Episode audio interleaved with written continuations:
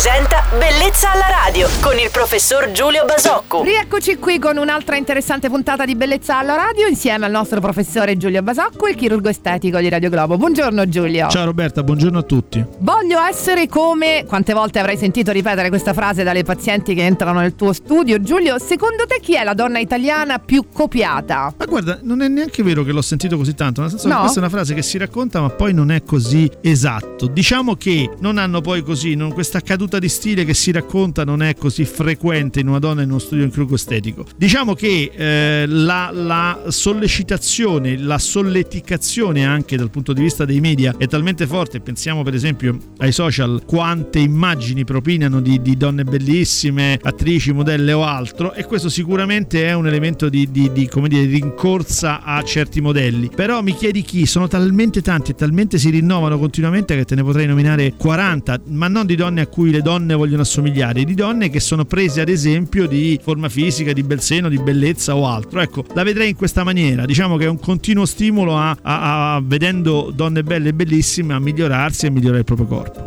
Quindi senza fare nomi. Hai ragione, sono d'accordo con te. Grazie per aver risposto alle mie curiosità di oggi, Giulio, sempre con tanta saggezza e professionalità. Davvero immancabile, poi soprattutto quest'ultima. La saggezza, questa cosa della saggezza mi piace tanto quando la dici, perché la saggezza non me la riconoscono a casa nessuno. Meno male che ti piace. No, non mi ascoltano proprio. In genere si dice che la saggezza la si raggiunge con l'età. In quarta età, come me.